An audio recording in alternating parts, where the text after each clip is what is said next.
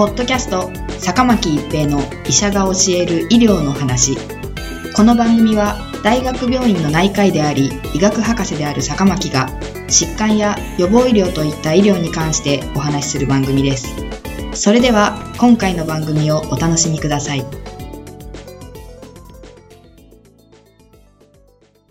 皆さんこんにちは、坂巻一平です。ポッドキャスト、坂巻一平の医者が教える医療の話。今回は多発筋炎、皮膚筋炎です。多発筋炎、皮膚筋炎は筋肉の炎症により、筋肉に力が入りにくくなったり、疲れやすくなったり、傷んだりする病気です。この病気は膠原病と呼ばれる病気に含まれます。多発筋炎、皮膚筋炎でも他の膠原病と同じく、筋肉と皮膚の症状以外にも様々な症状が現れます。関節痛は頻度が高く、そのためリウマチ性疾患に含められることもあります。その他、肺も症状を起こしやすい臓器です。多発筋炎、皮膚筋炎は膠原病の中で関節リウマチ、全身性エリテマトーデスに次ぐ患者さんの数と考えられています。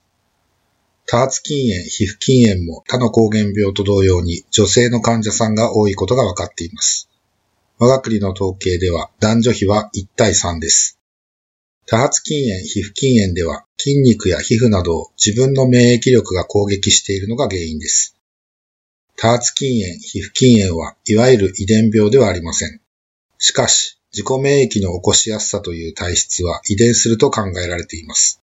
そのため同じ家族の構成員が発症したという例も報告されています。全身の症状として、倦怠感、疲労感、食欲不振があります。稀ながら発熱をきたすこともあります。筋肉の症状がほとんどの患者さんに見られ、皮膚筋炎では皮膚症状があります。それ以外の症状も認めることがあります。しかし、それらはすべての患者さんに起こるわけではなく、患者さん一人一人で症状は少しずつ異なります。なお、筋症状はほとんどなく、皮膚症状だけの患者さんもおり、無筋炎性皮膚筋炎とも呼ばれます。筋症状は徐々に現れるので、通常は症状の出た日を特定できません。筋力の低下は、体に近い筋肉、すなわち筋位筋に現れやすく、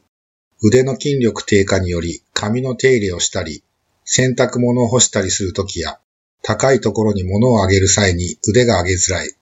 太ももの筋力低下により階段を登るのが困難。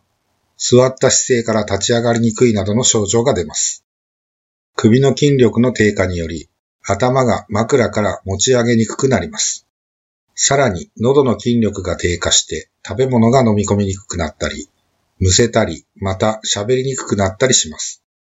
食べ物が間違って気管に入りやすくなり、その結果肺炎を繰り返すこともあります。ごく稀に心臓の筋肉も障害され、その場合、不整脈や心不全症状を起こすこともあります。皮膚筋炎では皮膚症状が出ますが、目立つのは顔の赤い皮疹です。むくみを伴った赤い皮疹が眼瞼に現れ、ヘリオトロープ疹と呼ばれます。他に、微進行、頭皮などにも後半が現れ、脂肪部位と呼ばれる部位であることから、脂肪性皮膚炎と誤った診断を受けていることもあります。手指関節の外側に表面がカサカサして盛り上がった後半も皮膚筋炎に特徴的で、ゴットロン球疹と呼ばれます。肘、膝関節の外側にも盛り上がりはないものの、同じような後半が現れ、これらはゴットロン兆候と総称されます。その他、首から胸にかけてや、肩から上背部にかけての後半が出ると、それぞれ V 兆候、ショール兆候と呼ばれます。これらの皮疹は痒みを伴うことが多く、はじめは痒みだけで始まる方もいます。皮膚症状と筋症状以外では他の膠原病でも現れる症状を伴うことが多くあります。まずは関節症状、痛みや腫れがあります。このため、多発筋炎、皮膚筋炎は、リウマチ性疾患という大きな範疇に含まれます。しかし、関節リウマチと違って、腫れが長期間続いたり、関節が壊れるようなことはほとんどありません。寒くなると、手指や側指が白く冷たくなる、霊能現象もよくあります。しかし、表皮症と違って、先端に潰瘍ができたりすることもほとんどありません。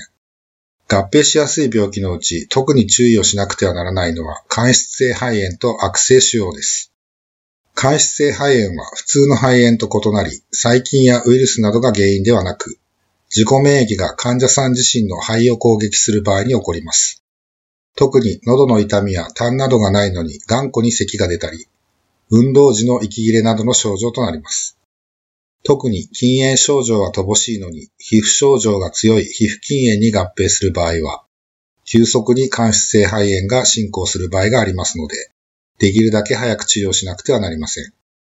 悪性腫瘍は特に皮膚筋炎で合併しやすいものです。多発筋炎、皮膚筋炎を発症し、治療してから見つかることもありますので、治療開始時とその後2年間は癌の有無をよく調べる必要があります。薬物は主に副腎皮質ステロイドが使用されます。筋炎に対しては一般に高容量ステロイド療法、体重 1kg あたりプレドニゾロン換算で1日 1mg が2から4週間程度行われ、筋力や検査所見を見て有効な場合には減量し、数ヶ月かけて維持量にまで減量されるのが典型的です。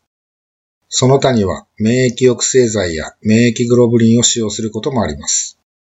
また治療後も筋力低下が残るのが問題とされています。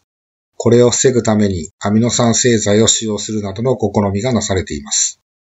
ポッドキャスト、坂巻一平の医者が教える医療の話。今回は多発筋炎、皮膚筋炎でした。ありがとうございました。ポッドキャスト、坂巻一平の医者が教える医療の話。今回の番組はいかがでしたか？次回の番組もお楽しみに。